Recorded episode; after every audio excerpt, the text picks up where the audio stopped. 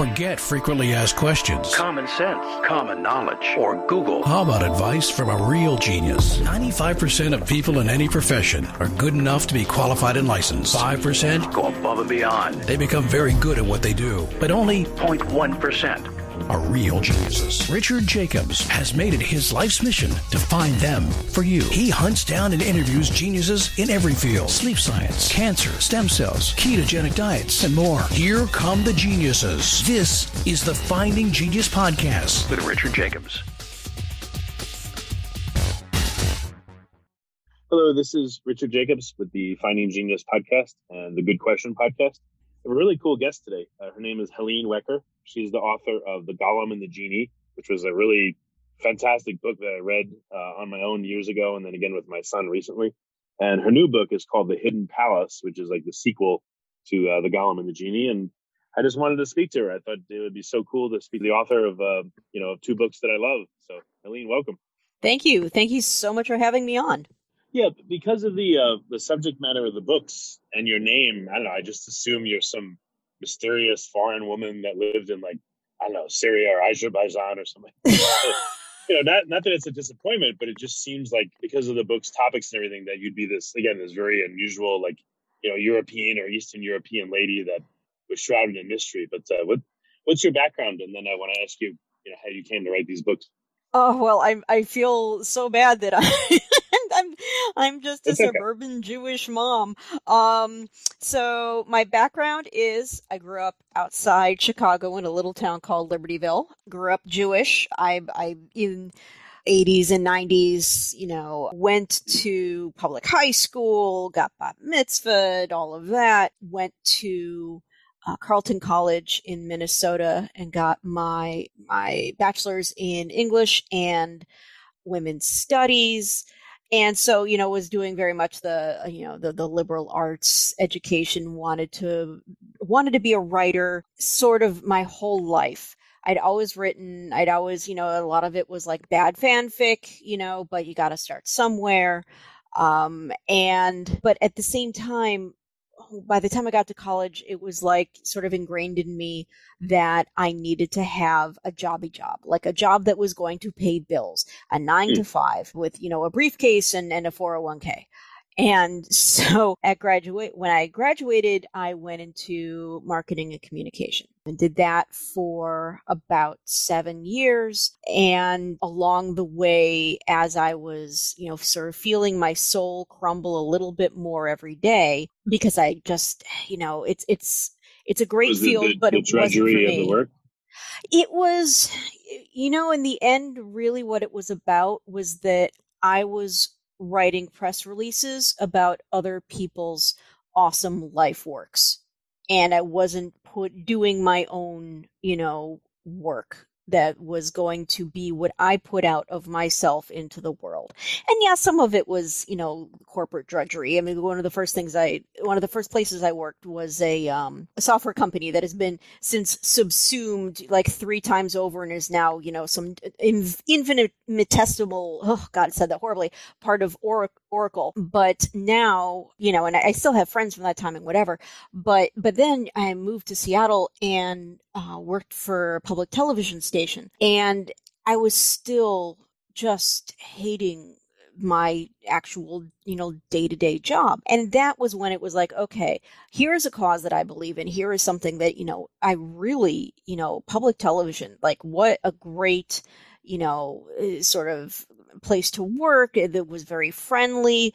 It was you know you felt like you were doing something good for society but it was still just wasn't what it, it it wasn't what i wanted to do with my life.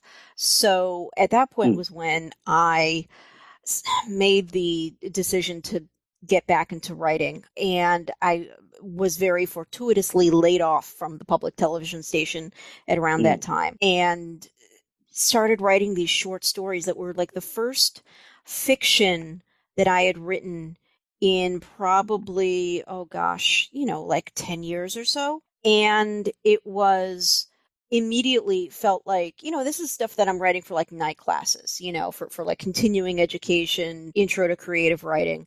And immediately felt like this is more rewarding and means more to me than any of the stuff that I've worked on in my actual career in like the last seven years. So at that point was I was like, okay, I need to really, you know, do this for a living or at least try. You know, I, I wasn't Mm. I wasn't enough of a, an idiot to know that, you know, you can just start writing and it, it becomes your living. I, I I knew what the Right, odds were, but I decided what I wanted to do was go and get my master's. And I'd acquired back at Carleton um, a boyfriend um, named Kareem, and he had, you know, I'd moved with him out to uh, Seattle for his career, and then along this, you know, we become more and more serious. So I applied to a bunch of grad schools, got into Columbia, which was just sort of insane to me, and proposed to him in the same weekend. Hmm. And then we were off, and I moved to New York, and that was the beginning of like my creative writing sort of like okay i'm giving this my all now. I'm going into a decent amount of debt and i'm giving this my all and i'm going to write. And what happened was I, you get to a program like columbia and they say okay you're going to by the time you get out of here you're going to need to have a body of work that's going to be your thesis. This is what you're going to the you, on the on the strength of which you will graduate or not. And that it can be a collection of short stories, it can be part of a novel, but you know, you need to start thinking about it basically from the day that you get there because this is like the corpus that you're going to build as you are a, you know, a, as you are a student. And I decided what I was going to do was I was going to write this series of connected short stories. Very realist, very, you know, Raymond Carver esque, nothing that uh, could happen in them that wouldn't happen in real life. And they were going to be about my family history and my husband's family's history. And so, you know, I, me growing up as Jewish girl in the Chicago suburbs, the granddaughter of Holocaust survivors. The fact that, like, it took me a number of years to realize that not every grandparent had an accent. I thought other people's grandparents were weird because they didn't have accents. I thought, you know, all families came from somewhere else. I thought, like, you know, it, was normal to me that there was this, like, huge shrouded thing in the family's history that no one really talked about, but everyone knew about in, in my case, you know, the Holocaust. And then in Kareem's family's history, um, being the child of an immigrant and having, you know, growing up during the, you know, Iraq War era as an Arab American kid going to high school and, you know, getting called all sorts of names and having sort of the worst horrors of the Syrian regime in his family's history, as well as, and, and then, you know, coming together, us meeting at college, and then having these resonances sort of crop up over and over again, specifically around issues of immigration and being the child of an immigrant family, and how it just makes you feel like you're just a little weird. You're always going to be Yeah. just a little weird. And so I was telling these tales through like the family uh, through through the generations and there was this Jewish girl and Arab American boy who were sort of threading through and meeting up every once in a while. And the problem I started running into was that the stories just weren't good enough. They were not what I wanted them to be. Part of this was because I wasn't I wasn't, you know, I didn't have my chops yet. I, I just wasn't a good enough writer yet. But part of it also was that I was telling stories that I knew by heart. You know, I was fictionalizing them a little bit for, you know, just just to sort of not just so that it wasn't like straight up family memoir, so that it was, you know, actual fiction, but also so that they, you know, sort of hung together a little better, that they formed their own little world. But I knew everything, and so I wasn't discovering anything as I wrote it. And it was like it was like I was telling a story I told a million times before, and that was the energy that it had on the page. Before we continue, I've been personally funding the Finding Genius podcast for four and a half years now, which has led to 2,700 plus interviews of clinicians, researchers, scientists, CEOs, and other amazing people who are working to advance science and improve our lives and our world. Even though this podcast gets 100,000 plus downloads a month, we need your help to reach hundreds of thousands more worldwide. Please visit findinggeniuspodcast.com and click on support us. We have three levels of membership from 10 to $49 a month, including perks such as the ability to see ahead in our interview calendar and ask questions of upcoming guests, transcripts of podcasts you're interested in, the ability to request specific topics or guests, and more. Visit findinggeniuspodcast.com and click support us today. Now back to the show. So how did how did you? Um, so I understand you grew up Jewish, so that Uh-huh. part of the culture makes sense. The Syrian part is that also part of your heritage, or is- how did you uh, understand that culture and incorporate it? I had I have no you know my family is full on Ashkenazi Jewish. And you know my my dad's parents were from Poland. My mom's parents were from Germany. And there's no absolute there's absolutely no Middle Eastern heritage in my family in that sense. Kareem's family his his dad is grew up uh, Sunni Muslim in Syria in a town called Hama.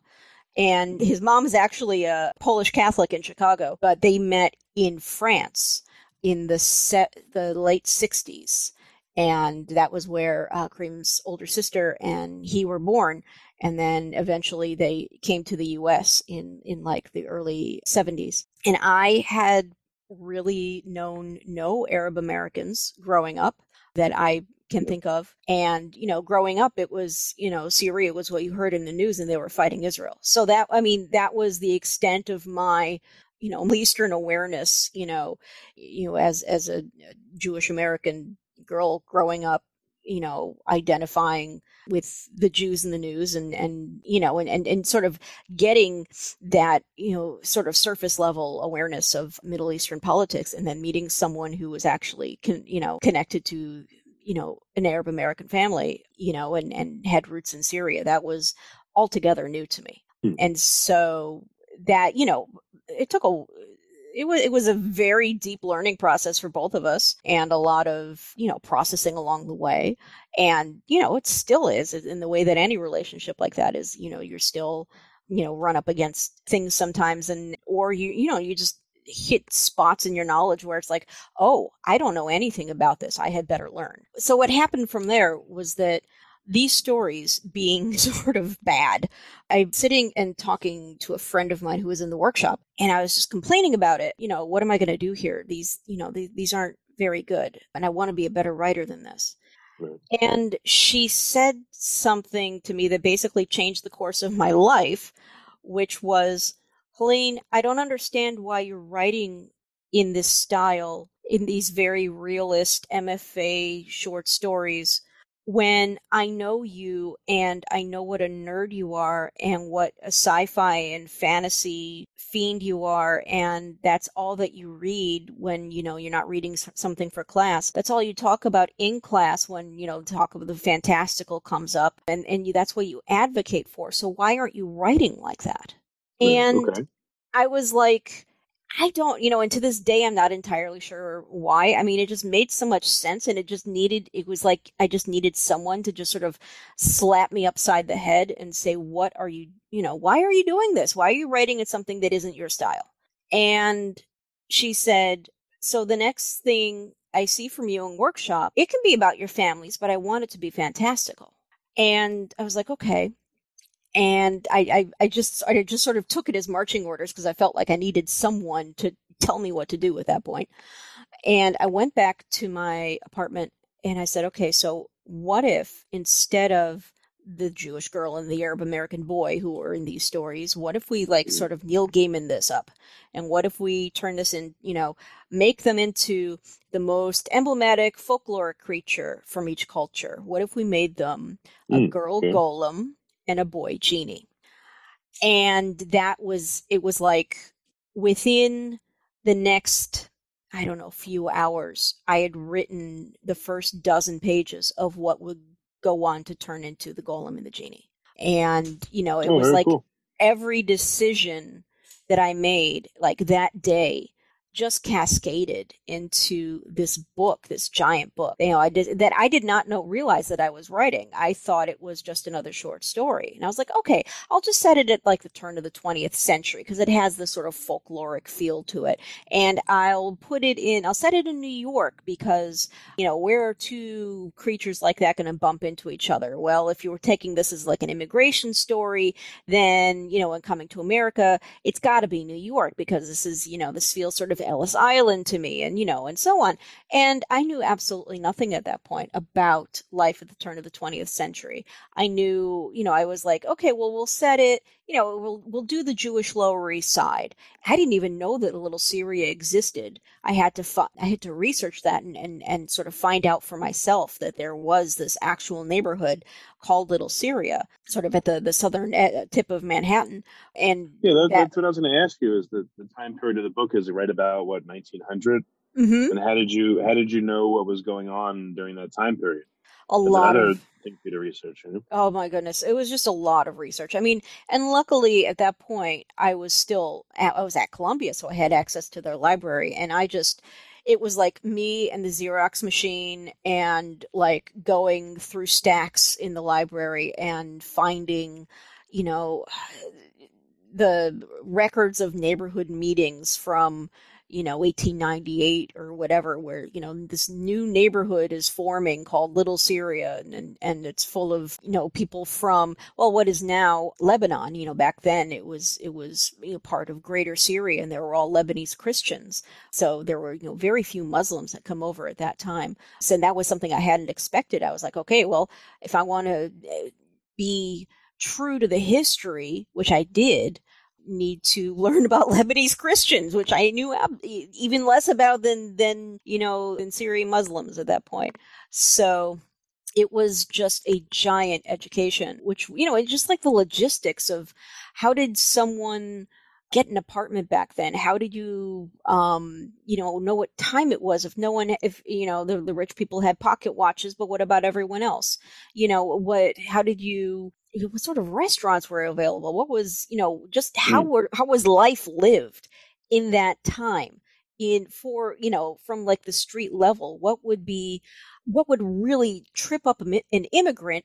And more than that what would trip up someone who isn't just like new to the city but new to humanity? Because i had that these two sort of arrived you know, by accident, both of them were not expecting to, you know, arrive in the in the middle of uh, New York in 1899, and you know now they have to blend in and and camouflage themselves as humans. So, what do they have to learn, and how are they going to adapt? How are they going to pass, basically, as human? And so that took a, a lot of time to just sort of figure out detail by detail and and and figure out okay what can they do? What can't they do? What's going to be the the stuff that you know here you've got golem which is you know a person made of clay. I i have it so that she is enough of you know she's been built to be someone's wife so she looks human enough to pass as human and but at the same time like she doesn't sleep she doesn't eat. She has immense strength in but she's in a female body in 1899 and you know women were even more constrained in what they were allowed to do back then than they are now. So how she's going to run up against a lot of you know barriers. And what is really going to throw her for a loop um, is the personality of Chava or Ahmad, you know, similar to you or your, you know, your husband? I think I gave her. I think I gave her a lot of my like anxiety, some of my insecurity. Um, I don't know. It's sort of funny, especially you know over the number of years that I've been working on these books. I, I think we've come closer to each other than I would care to admit. But for my husband, not he's he's less Ahmad than I am Chava, I think he my Kareem is is you know, uh, Ahmad is a very free spirit. Um, and he has to remember to think about other people and to be responsible and to not just sort of wander off and you know make trouble and kareem is can be a very adventurous spirit like that but he's also one of one of the more responsible people I've ever met. So he there are aspects of that personality perhaps, but it certainly isn't one to one. And how long did it take you to write the whole book? From beginning to end was 7 years. Yeah, that was a very long time. And I mean the first 2 years of grad school and then after that it was uh, we moved out here to California and I spent a lot of time either writing on the sofa or working a very weird series of odd jobs to, you know, pay the bills. But after a number, gosh, it must have been a number of years, I had met, and when I was at Columbia, I'd met a an agent, and you know, as as just you know part of um, life in the program being in New York, the professors all, you know, there's like one night when the professors all have, they've bribed their, their agents to come and, and meet us and everyone gathers in a big room and it's sort of like a very awkward, uh, speed dating sort of a thing where you walk around the room and, and pitch your book to agents and collect cards. And I managed to, uh, meet and, and chat with a man named Sam Stoloff, who was intrigued enough by the idea of the book, which at that point was roughly 50 pages long, and I was just collecting business cards because why the heck not? Um, but we started corresponding, and he would have me send him pages, and I, you know, I'd send them to him, and he'd send me comments back, and he was very encouraging. And then when the book, you know, this went on for a number of years. And then when the book was about half done, he said, Well, I think you've got enough that we can sell it now. So let's clean it up and, you know, take it to auction. I've got some agent, I've got some editors that I can put it in front of if you're willing to sign with me. And I was like, um, heck yes. So the book sold to HarperCollins and then I had to finish it. so that was that was that was a bit of crazy year because I also got pregnant a couple months after I sold the book and, and we had been trying for a number of years and and so of course both of these you know very long awaited events happened roughly at the same time and then it was like a race so I finished the the, the baby came first and then I finished the book and I don't remember much about finishing the book but then yeah it was published in 2013 yeah the thing that struck me was um, I don't want to give the book away but uh, when you talked about Joseph Schaalman's past lives, for some mm-hmm. reason, I was like, whoa, that concept just blew me away when you described it. Where did that come from? That was really funny. Um, so, and this might be spoiling part of the book, but there, what happened was I, this roughly, I'd say two or three years into the writing process, I, I didn't know where I was going really. I sort of, I had these characters and I had a rudimentary plot, and I knew I wanted to explore all of these themes and issues, but the actual mechanics of it, like I was building as I went, and I went down a lot of like dark alleys that I then had to, you know, backtrack out of. But part of this, you know, there's there's this side plot or sort of running flashback thread that goes through the book that's Ahmad um, in his life in the desert a thousand years ago, being this, you know, a, a very free spirited genie. And they, he's he's pursued and captured eventually by a uh, by a wizard, a, a, you know desert wizard, a Bedouin, um, is is like the nemesis of his nemesis, but he he doesn't have any memory of this in in in 1899. Um, but it's so it's like through the book it's like we're seeing the things that he's forgotten and at the same time you know i've already written uh, from like the, the very beginning of the book joseph Schaalman who is the creator of of uh, the golem of Chava who who builds her for this this businessman this sort of disreputable man who wants to move to america and he wants a wife and no woman will have him so he has a golem built for for him like you do. And so i'd written Schaalman and i'd written this this wizard whose name was ibn malik and i at one point was just sort of like going over you know doing sort of like a, a surface level edit and i realized that i had described them both using exactly the same physical description. And I was like, well, no, that doesn't, I can't have you know they're they're both very tall and they're thin and and you know with like this deep voice and you know this like sort of skull like face. They're you know very old men and i was like well, helene you describe them like they're the same guy and then it was like it just clicked they're the same guy Hmm. and i I just I remember I was in my apartment. We were living in Oakland at the time, and it was like I think I scared the cats because I started walking around the kitchen table talking to myself, like, "Oh my god, how am I going to do this? Okay, what if blah blah blah blah blah blah blah blah blah." And so it was, um, you know, one of my better idea days, I think. Um, but then I had to figure out, okay, what, what what does that look like from a plot perspective? How do you build that into the book? You know, what every how many things are going to have to change in order to make this happen? But it felt so right that it was uh, that it just sort of had to be and then i had to you know come up with the idea of okay well why is he constantly being reborn what if it was like this you know this this thing that he had done when he put um have something to do with the fact that that he'd imprisoned this genie he'd bound himself to this genie and then imprisoned him and then he's in the flask for a thousand years and maybe that means that he can't die and you know so i, I built this whole thing and and then just sort of reverse engineered it into the book Yeah, that's very cool. thank you Um, it took yeah, a long time so you literally kind of discovered it as you're writing, the writing Yeah. took you to this realization. Yeah i don't recommend it as as a writing practice as as a way to build a very large book with with numerous threads writing you know figuring it out as you go i mean it's sort of crazy making it's it's like i don't know how Well, many times i wrote that book It, no, but it worked out really well. And again, the concept was just it was just super interesting. I don't know why it just it just really struck me. That part of the book was like whoa, and that was just a really cool part.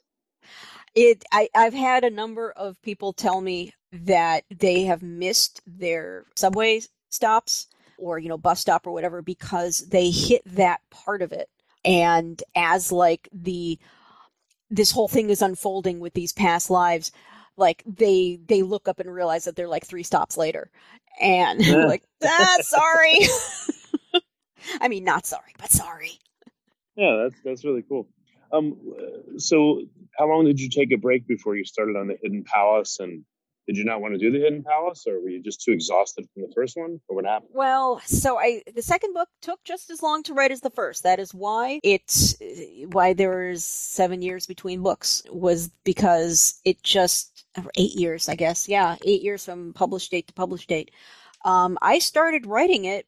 I I don't know immediately, like but within certainly six to nine months of publishing the first one.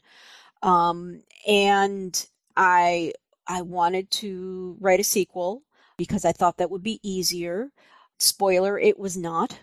The I had when I started writing the second book, I had a 3-year-old and a 1-year-old or 9 months, I guess. And life looked a lot different.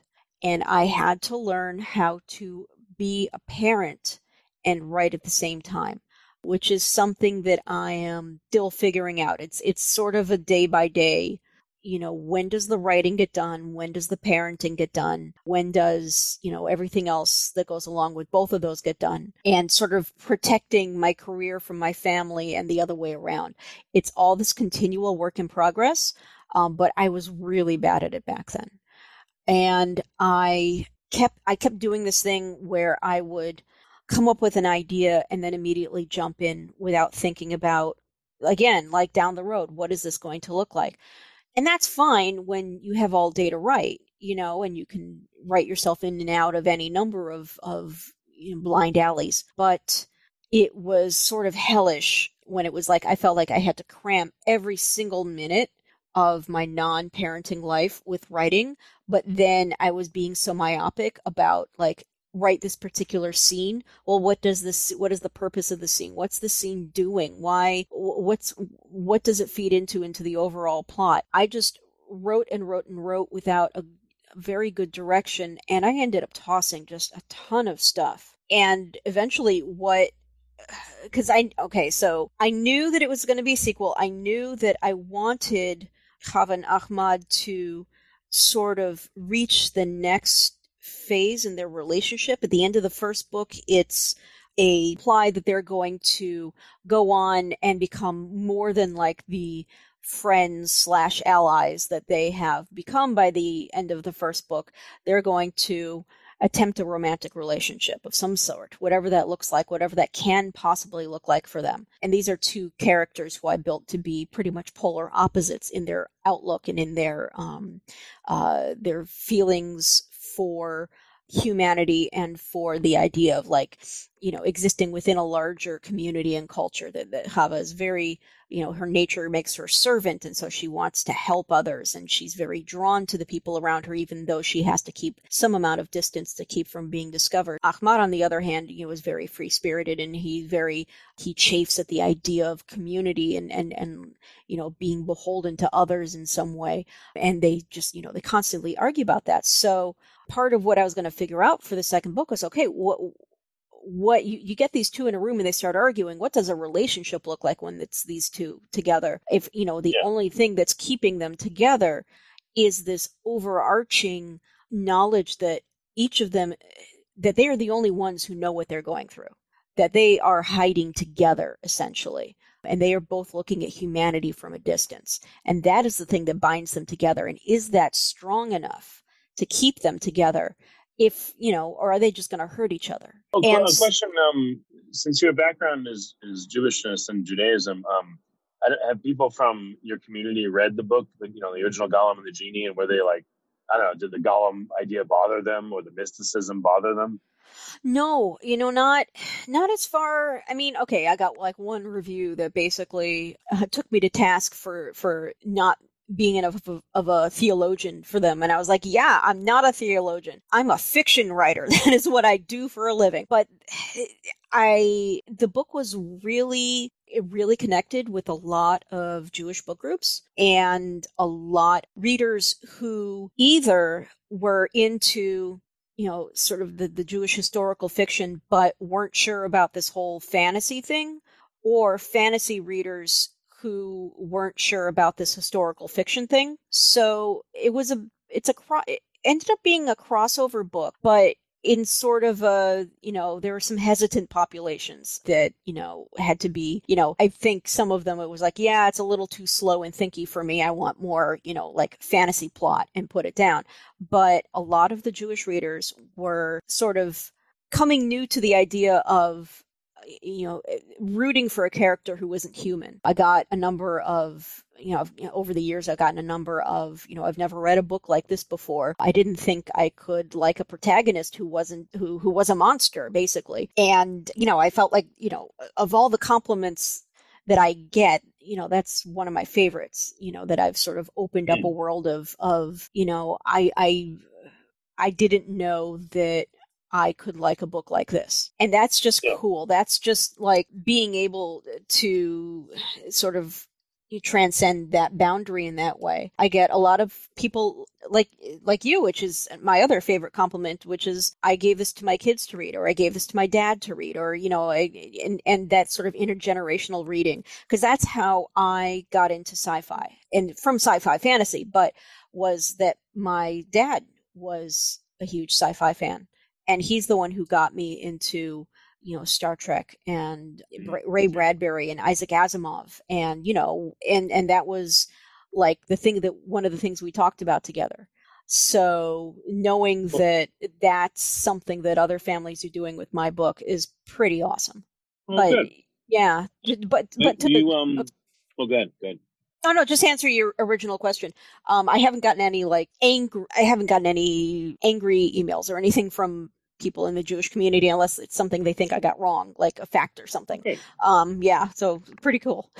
Well, um, I know there is some Jewish mysticism. I don't think it's about making golems, but there's the Kabbalah, you know, the Kabbalah. Mm-hmm. Um, so, uh, have you ever studied that stuff? Curious about studying what mysticism there is in Judaism? I am curious about it. I haven't really studied it. It's sort of like a surf- surface level. Some of it doesn't lend itself to narrative form in the same way that, I mean, one thing that Christianity has over a lot of religions is there is the story of a guy's life.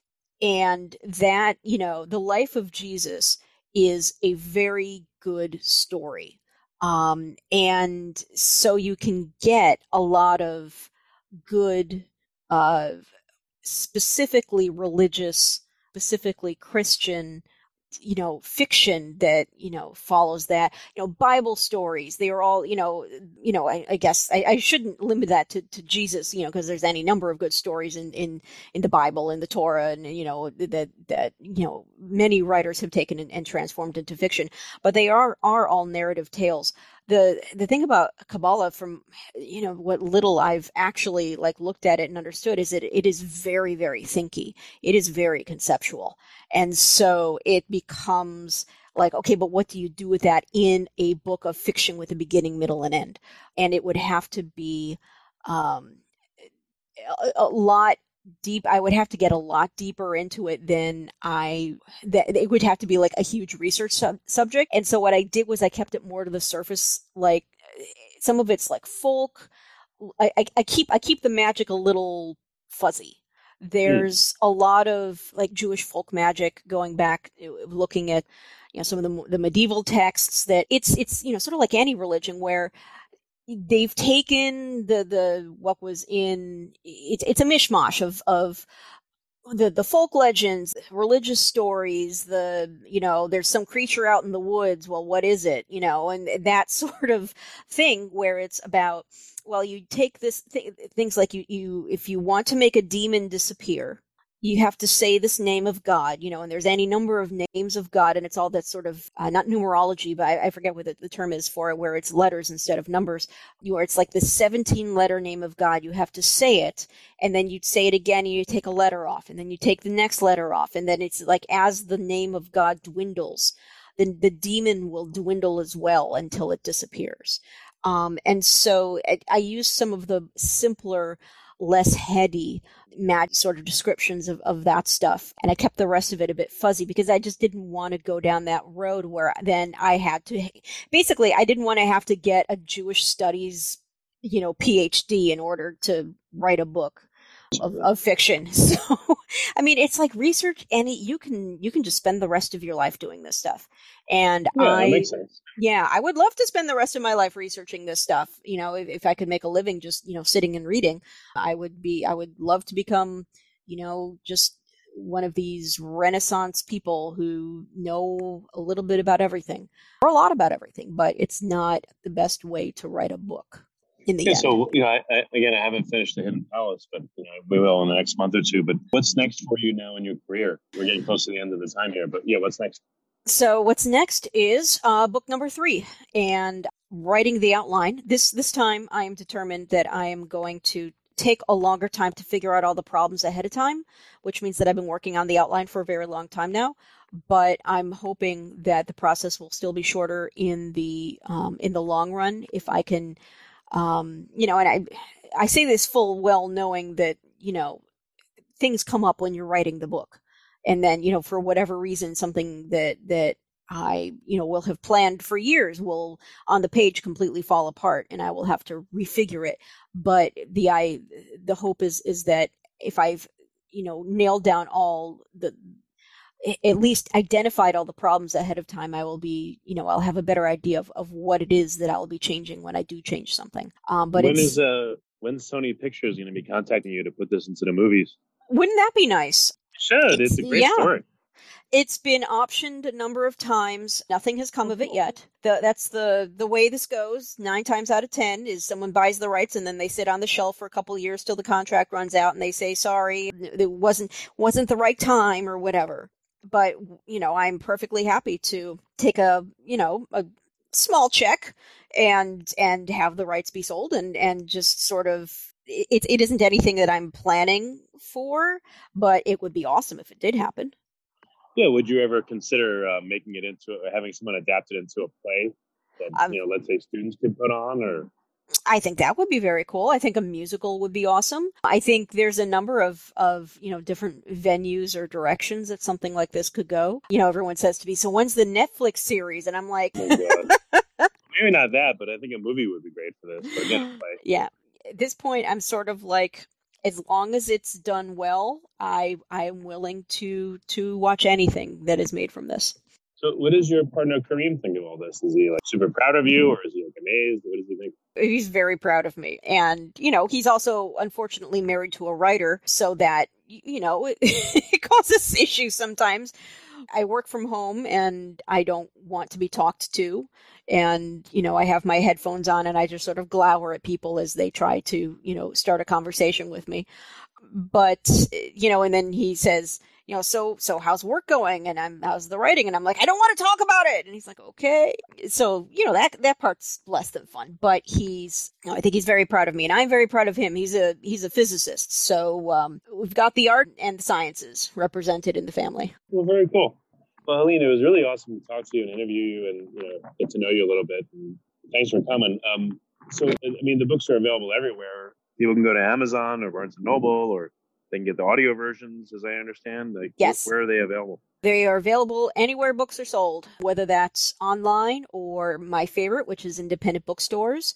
You can get the audio pretty much anywhere too, I think, whether that's, you know, Kin Audible or Libro FM, your local library. Yeah, they are out and available. And you can reach me online at helenewecker.com. Very good. Helene, again, thanks so much for coming on the podcast. It's been a great call. Well, thank you so much for having me on. This was this was a lot of fun. If you like this podcast, please click the link in the description to subscribe and review us on iTunes.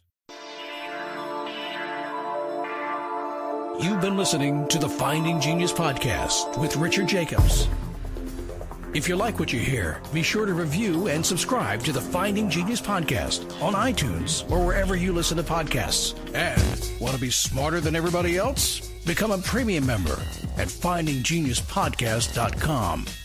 This podcast is for information only. No advice of any kind is being given. Any action you take or don't take as a result of listening is your sole responsibility.